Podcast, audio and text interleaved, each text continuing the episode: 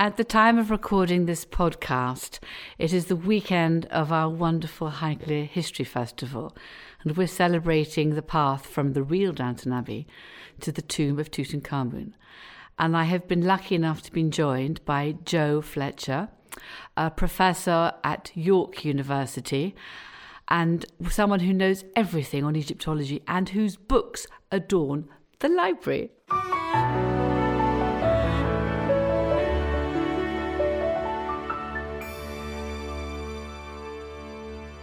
Welcome, Joe. Thank you so much for joining me today. Honestly, I find your books, the clarity and the way they're written, brilliant. So I, I've got so many questions for you. I don't know where to start, but can I start by asking you, where did your passion for Egyptology come from? How old were you? Well, it's it started at the very beginning before I could even read. Um, my mum had the most wonderful book on Tutankhamun funnily enough. Oh, really? And the pictures, I absolutely adored the pictures. These these smiley people, very colourful, you know, the way the Egyptians used to draw mm. themselves and portray themselves. And I was instantly smitten. And my earliest drawings in wax crayon at nursery school were the gods of ancient Egypt. they looked great to me. I don't think anybody else was particularly impressed, but I thought they were pretty good.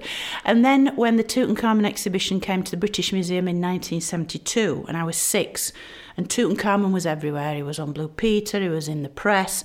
And I was always going on and on about Tutankhamun and ancient Egypt to my mum. And she said one night over dinner, Joann, if, if you're really so interested, you can actually be an Egyptologist as a job.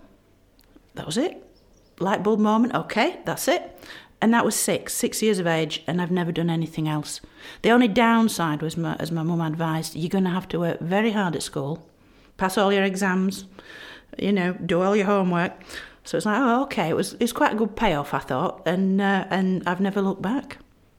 It is. It's your mother was quite right because it's all about detail recording and clarity of explanation, isn't it? Yeah, absolutely. So it is, and it's listening to what you see and listening to what is written. So I mean, I find it entirely fascinating, and I'm much newer to the whole world of Egyptology than yourself, having studied more English history, but it has become a passion of mine as well.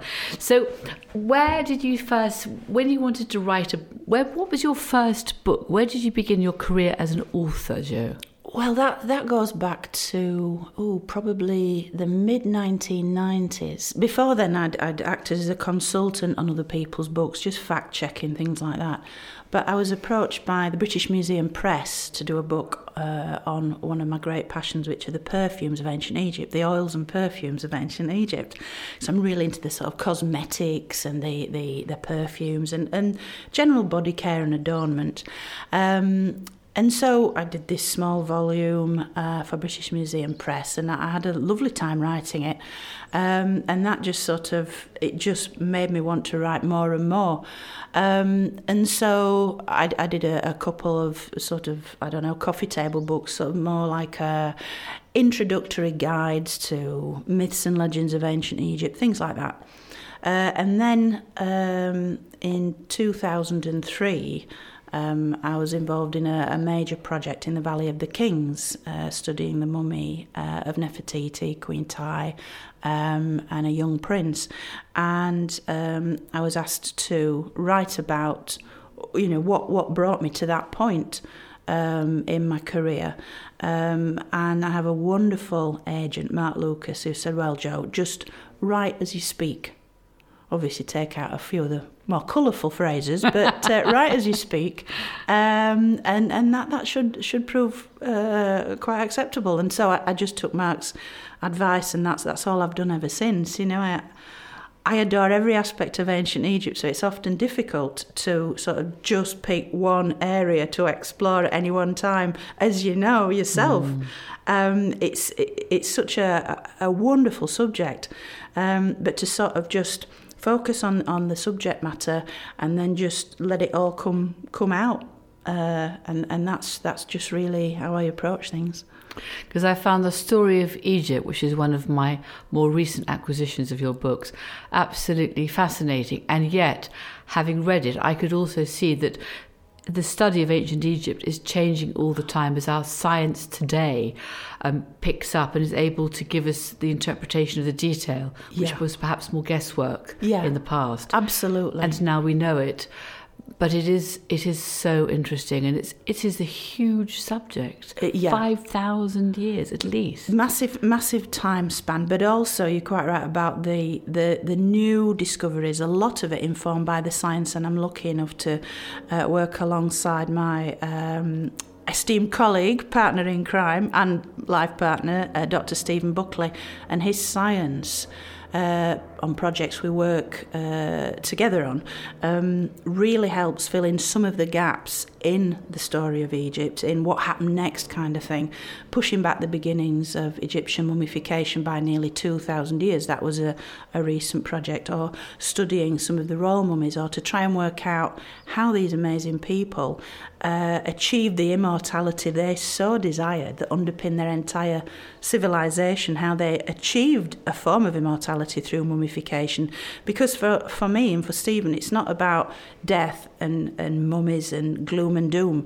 It's to try and understand how these people lived. What was it they wanted to continue doing in the next world? And how they wanted to transform their bodies into something that could help them achieve that. So for us, it's it's all about life in ancient Egypt, and that's such a an exciting sort of buzz, really, to try and uncover that aspect of the of the Egyptians. Because I wanted, my thoughts were around doing something about imagination and immortality. Perhaps, can we do a program together or a book together? I would love It'd Be to. such fun, wouldn't it, It actually? would, Because it would. I find our imagination is what sets us apart. You know, I adore my horses and dogs, and they live in today, which is so important and helpful. But it's it's our imagination which sets us apart, and our restless imagination and curiosity.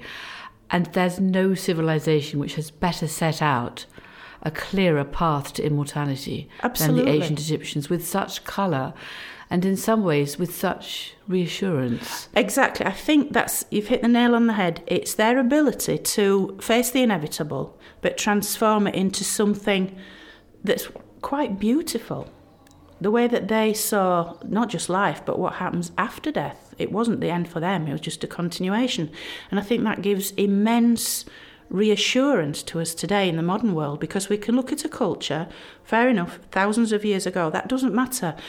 What, what matters is they found a way of coping with the inevitable, and that gives us a lot of comfort in our, our lives today. If we approach, you know, uh, not just everyday life, but the big questions, immortality, etc., not just for ourselves, but our loved ones. And I think if we can see it through ancient Egyptian eyes, that helps us accept and understand and come to terms with what is an inevitability for us all. So I myself find a lot of comfort in that. It's it's almost like you're sort of saying to yourself, well, what would the ancient Egyptians have done? Yes. And they usually have the answer. They do normally have, but they're probably better than we do today. So, can I ask, when did you first go to Egypt and what were your first impressions? Well, I was 15. We've been saving up for a long time. Uh, and I went with uh, our wonderful woman, my auntie, my auntie Joan, who was a great, great person. And she'd just retired from work. She'd always wanted to go to Egypt because she was born in 1921. So for the first 10, 11 years of her life, when she was one, obviously, Lord Carnarvon, Howard Carter made the big find. So Tutankhamun was on the front page of the newspapers uh, as a child when she was growing up. So she was obsessed with Tutankhamun. So it wasn't just my parents' book collection that inspired me. It was my auntie's t- tales and stories of all this, the, the romance, the excitement of, of that, that wonderful discovery. And so we were both totally smitten by ancient Egypt, but had never been. So we went together in 1981 me at 15, my, my auntie at 60. And it blew us away. We were just, we were, well, even now thinking back, it was unbelievable. It was an unbelievable, can't call it a culture shock. It, it was a, big surprise. I mean, I'm from Barnsley in South Yorkshire. You probably picked that up from my accent. So we were in a very different world, both of us. But it was a wonderful world. And it made total sense to me um, and I rec- going around Cairo Museum, recognising the statue, recognising people, seeing Tutankhamun's mask. You just wanted to go around everything and almost greet them as friends. It's like, oh, hi. And uh, fabulous, fabulous. It was amazing. And then you went back during your university career, yeah, yeah. Went back again um, in 1989. I was lucky enough. Um, I was by then a member of the Egypt Exploration Society, um, which I joined soon after going to university to study Egyptology at UCL in London. And um, I won a, a studentship cruise uh, offered by Swan Hellenic. And every year they take two students um, on the advice of the Egypt Exploration Society. And and me and a, a, um, uh, a new friend, uh, we, we cruised the Nile for 17 days. And again, another mind blowing experience. This was like the stuff of dreams. So I thought, I, I quite like this. Um, and seeing some of the most remote sites that you can't usually get to on the normal itinerary. Um, and again, a total eye opener. But the only problem with Egyptology, the more you see and find out, the more you want to see and Yes. find out. It's like a, a drug. It's it's it's It is. addictive, and uh, you just can't stop. It, it it just takes over your every waking moment, and you're Yeah. just smitten and focused, and you- you're on that path. Well, I think I've come to it a bit later, but uh, and writing The Earl and the Pharaoh, every I was writing it quite late because I've got a day job here as well, so I'd write it from three till ten o'clock. And when I started, Joe, I wasn't sure how much I had to write, what sort of man he was, whether there were any journals, notes, as I explored his life. And then as I began to go through it, I found there was so much I couldn't cope. And he was also finding in his life so much, so much information, so many places to work. It was again for him like a drug. He didn't want to run three teams when he could run five teams. He he, he just had to be there. It it Yeah. was extraordinary. It was it was some addiction which took him over there, and everything else was a paler colour by comparison. Yeah. And I definitely have entered that world, and it's taken me some time to come out of it because it was just all absorbing the colour and the the words I was trying to put down. It is an amazing civilization. And it's a privilege to have stepped a little bit into your world. Nothing like your depth of knowledge. But I have loved everything that you've written about it. And your speech about faces and masks in the 18th dynasty, you could have heard a pin drop. And then everybody rushed, and the, the bookshop sold your books just like that. and they're going to have to get some more in, but that's great. It was a brilliant and fascinating talk, which I just wanted to segue into because well, obviously when the Egyptians went to the next world, they wanted to know their their friends and everybody else knew who they were. So they needed their faces and their names and their cartouches and their eyes and their personalities and their spirit. But it was fascinating what you were saying also about the masks they want and the development of the masks. So would you like to share a little bit of of that? Are you going to write a book about masks, or have you done so and I've missed it? Oh no, I've I've not. I, I'm I'm just drawn to this. Because I thought of a title, Changing Faces. Excellent. we, we need to do that one. Absolutely. Um, I, I think for me, it, it was how they managed to combine something which began as a practical measure to uh, preserve the delicate facial features which the soul needed to be able to recognise in the next world to return to the mummified body, but how they, they managed to turn something that was almost like a, a crash helmet, for want of a better word, to preserve the facial features from any damage into something so beautiful and so breathtaking. Because when anyone says ancient Egypt, everyone thinks of Tutankhamun. When you say Tutankhamun, everyone thinks of that golden mask. Yes. That is ancient Egypt in, an, in a single object. And I, I, I, it's something that I've known my entire life virtually. And I just wanted to look back. Where did that come from? Is it unique? Because so many people think, well, it, it's unique. There's nothing like it. That no, I agree. There's nothing like it for its sheer beauty and perfection, and it is perfect. But where did it come from? What was the development from the earliest masks in Egypt? And one of the things that I've I've been privileged enough to do um, in my career is is be involved with a lot of local museums, certainly in the north of England. For instance, at Harrogate Museum, they have the most beautiful collection of Egyptian artifacts. One of them that we were asked in uh, 2000, it was 2001, I think, to advise on was the most beautiful ancient papier-mâché mask of the jackal god Anubis. And it's unique in the world. There's nothing like it, and it's stunning. And it was in storage in this museum in North Yorkshire, and we were able, uh, with our colleagues at Harrogate Museum, over a few years, to be able to put it back on public display for the world to enjoy. We've 3D scanned it so people can look it up online and spin it round in a virtual sense, and really get a feel for how aesthetic and beautiful this thing is. But it's not a death mask. It was meant to be worn by a priest wanting to personify the jackal god, jackal god of embalming, possibly worn during the process of embalming and mummification. So, a very practical mask used by the living. So, for me, it's fascinating to see how masks were worn by the living in ancient Egypt and masks worn by the dead serving similar but different purposes, almost to sort of transform the everyday or the mundane into something far more aesthetic, far more immortal. Again, as we, as we touched on at the beginning of this chat, this desire for immortality um, in its many different forms. And by masking, that's, that's a way to achieve that. You've achieved this sense of perfection, of, of, of beauty uh, that can last forever, really. It is extraordinary, of course, Tutankhamun's famous golden mask has been the subject of much scrutiny, and the question is whether it was actually his face or that of Nefertiti. And um, Joe showed at the History Festival three, um, a slide of three different coffins of Tutankhamun, and you can see how the innermost coffin looks different from the two outermost coffins. We've got a replica of the Rishi coffin, the feathered, the feathers that gather you up to help you on your journey through the dead here at Highclere, because it's less perhaps on display everywhere.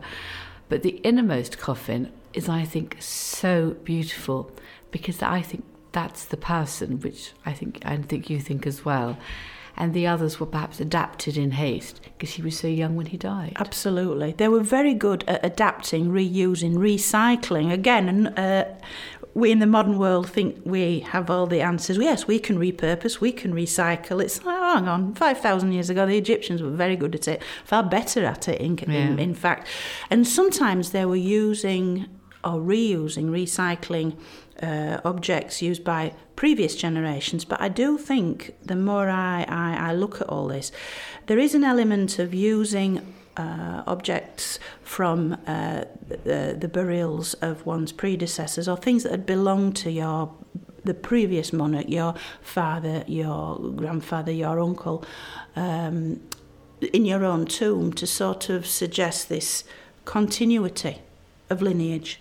Um, so there was there was some aspect of recycling and reusing, but there were also some aspects of wanting to tap into that continuum of royal power. It's like the divine soul of Egypt inhabited the bodies of every monarch in succession. So the living pharaoh at any one time was was the living embodiment of what it was to be pharaoh. At their death, their successor took over, and that royal soul sort of inhabited their bodies. Mm. So it, it's almost like a transference of power in a, in a in a very esoteric sense, but not just within the physical body, but within the funerary objects, within the coffins, within the masks. The Egyptians definitely believed in this ability of the soul to, to continue to live uh, and to inhabit these different objects, not just a physical body, but but the masks, the coffins, the statues, and so it's this wonderful world of uh, rather esoteric ideas, but very profound beliefs. And I think more than any other culture, the Egyptians have been able to transfer what was in their head into the most wonderful, tangible, physical forms of art because these are artworks as well as coffins and, and masks. Mm. They are exquisite things. Um, and they I are works of art, yeah. and I think that's what fascinated the fifth Earl of Carnarvon, because he found, particularly in the 18th dynasty works of art, the most extraordinary objects which which encompassed all that you're talking about. And whenever I go to the Met, well, in the past, before COVID times, I, I love to go in there and just look at some of his objects.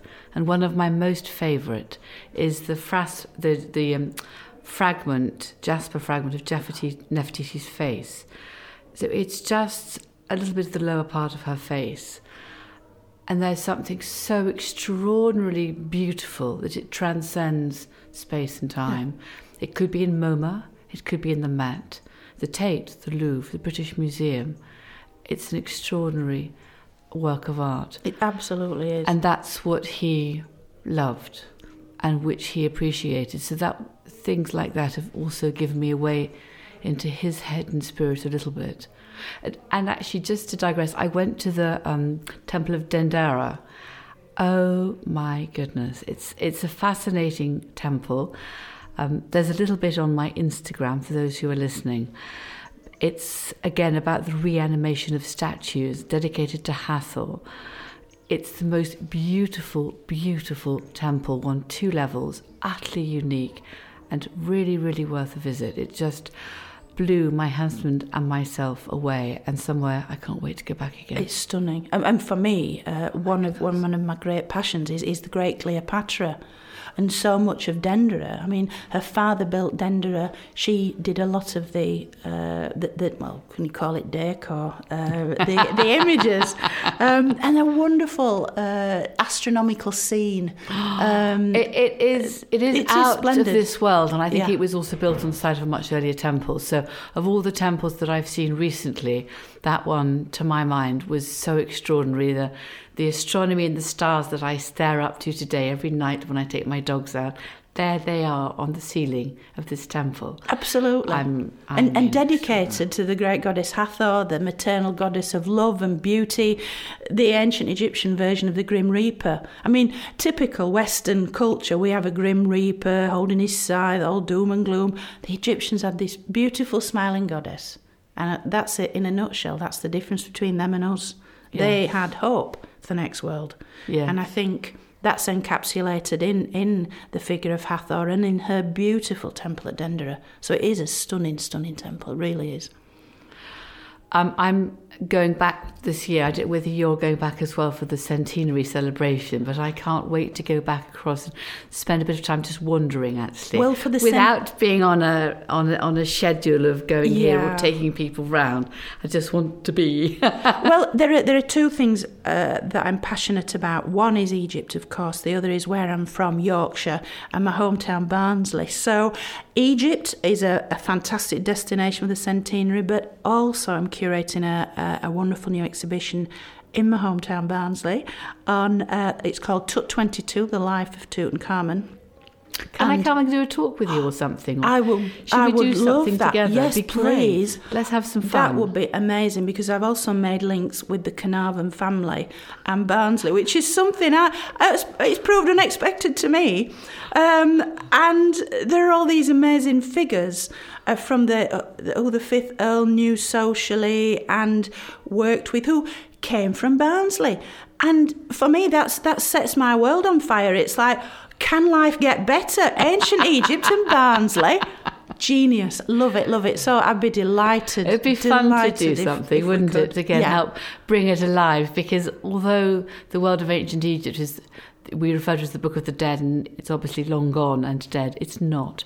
It is so full of life yeah. and colour and the brightness and the sun. It's about everything positive. Well, absolutely. We call it the Book of the Dead. The Egyptians called it the Book of Coming Forth by Day. Yes. So every time the sun comes out, the dead live again. And that's the most optimistic way to look at life in, in any culture. And I think it's much needed today. Um, I've read your I've also read your book on Nefertiti, so I just want to go back to Nefertiti because that was well, that's she who was most beautiful, basically. Yeah. Nefer is beautiful, isn't it? But and my, my hieroglyphics are a little bit there, but not all much that there. But I, I have I enjoy it because again, the sophistication of how they wrote and described the person in script and um, decoration. I mean, to be a scribe was to be an artist and you know the, the, the whole word Nefertiti is both art and writing. And again, after Tutankhamun, I think his stepmother Nefertiti is one of the most famous women in the world, Absolutely. apart from obviously Cleopatra and some of the earlier queens who are extraordinary. But Nefertiti has stood for the greatest beauty of all time. Oh, absolutely. I mean, what an icon. What a, a, giant figure in Egyptian history. And for me, she's so brilliant because she's always been dismissed because she's so extraordinarily beautiful, that bust in Berlin. is so breathtaking. And yet she was so much more than that. She, she had six children at least. Um, a lot of Egyptologists, myself included, firmly believe she succeeded her husband Akhenaten. As Ruled, Smenkhkare, yes. exactly, ruled as a female pharaoh, one of almost, well, at least 15 female Yes. pharaohs. Um, these women weren't just queens, they were kings, they were pharaohs, they were mighty figures. And their influence on Egyptian culture is profound. And we should really get over ourselves in terms of thinking pharaohs are just men, they all do the active stuff, they're the strong leaders. No, the Egyptians are showing us there is another way. That, you know, uh, these women were, Cleopatra led her armies into battle, led her own navy, had four children, put up with Mark Antony. Uh, genius woman. So they are all real heroes of mine. And to study these women and to write about them in, in, in these these biographies um, that I've been uh, lucky enough to be able to do, it's it's just a privilege, uh, a joy. You just immerse yourself in their world. You you you you feel like you are back there when you're writing about these. Well, I do. When I read your books, I am back there. So thank you for writing these books. Can you share? Is there a new book project you're involved with? Well, there, there might well be. I'm still thinking of uh, subjects. I've, I've currently done a few children's books with Dorling Kindersley and, and work with them because I'm passionate about education for children uh, when it's linked to ancient Egypt, certainly. Um, and we've got quite a few ideas for what to do next. But the Barnsley exhibition's the big one. When that's Yes. uh, sorted, um, I, I I'm will looking forward to seeing it. Oh, I would, I'd I would love love you to see it. I would love you to see it. And we've, we've also got a smaller exhibition opening at Scarborough Museums, and that's a photographic um, exhibition that opens on the centenary in November, and that's looking at the Egyptian influence on architecture right across all parts of Yorkshire because we've got pyramids.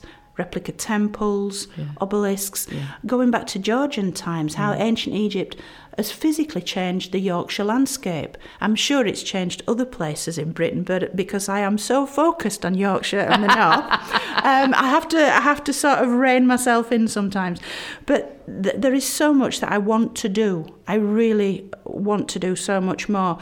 Um, so it's a question of balancing all these projects and finding the time. But Egypt's always at the heart of it. And uh, so whatever I write about next, Egypt will be uh, front and centre for sure. Well, your partner is also a most remarkable man, and I imagine that your daughter will also follow. If you, you, you've got a daughter, haven't you? Yes. Your daughter will follow in your footsteps. Well, we'd like to think so, but it's uh, it's it's really a case of oh, mum, oh, dad, not ancient Egypt again. You know, the, the poor love. I mean, we, she's she's been dragged around Egypt so often in the Mediterranean and all these ancient sites, and she likes them. She's interested in them.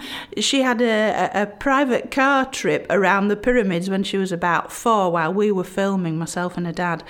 And uh, I thought, oh, she's going to love this. So she got out of the car. Uh, what did you think? What did you think? Well, they were very big. Um, and that was about it, really. I don't think she's. Well, she is she's right. Yeah, she, I don't think she's are. yet got the bug. No, not no. quite. But I'm, I'm living in hope that. Uh, I mean, she's now 18, so I'm, I'm hoping that it, it might sort of come to her slowly. She's getting into the idea of, of, of the, the female pharaohs and the great female deities. She's really interested in that. So I'm hoping there might be a way, you know, sort of a pincer movement somehow to get her interested in it all. Um, but yeah.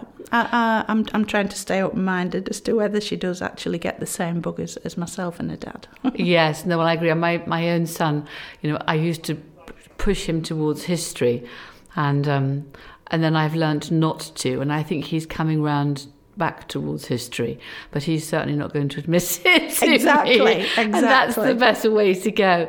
Having said that, I think the glint of gold and Tutankhamun has, I hope, converted so many children when they're younger to dream of becoming an Egyptologist, just like you. And I'm very lucky to have stepped a little bit into your world. So thank you, Joe, so much for being here with me today. Thank you. It's been a total pleasure. Thanks Thank for you. inviting me. Thank you.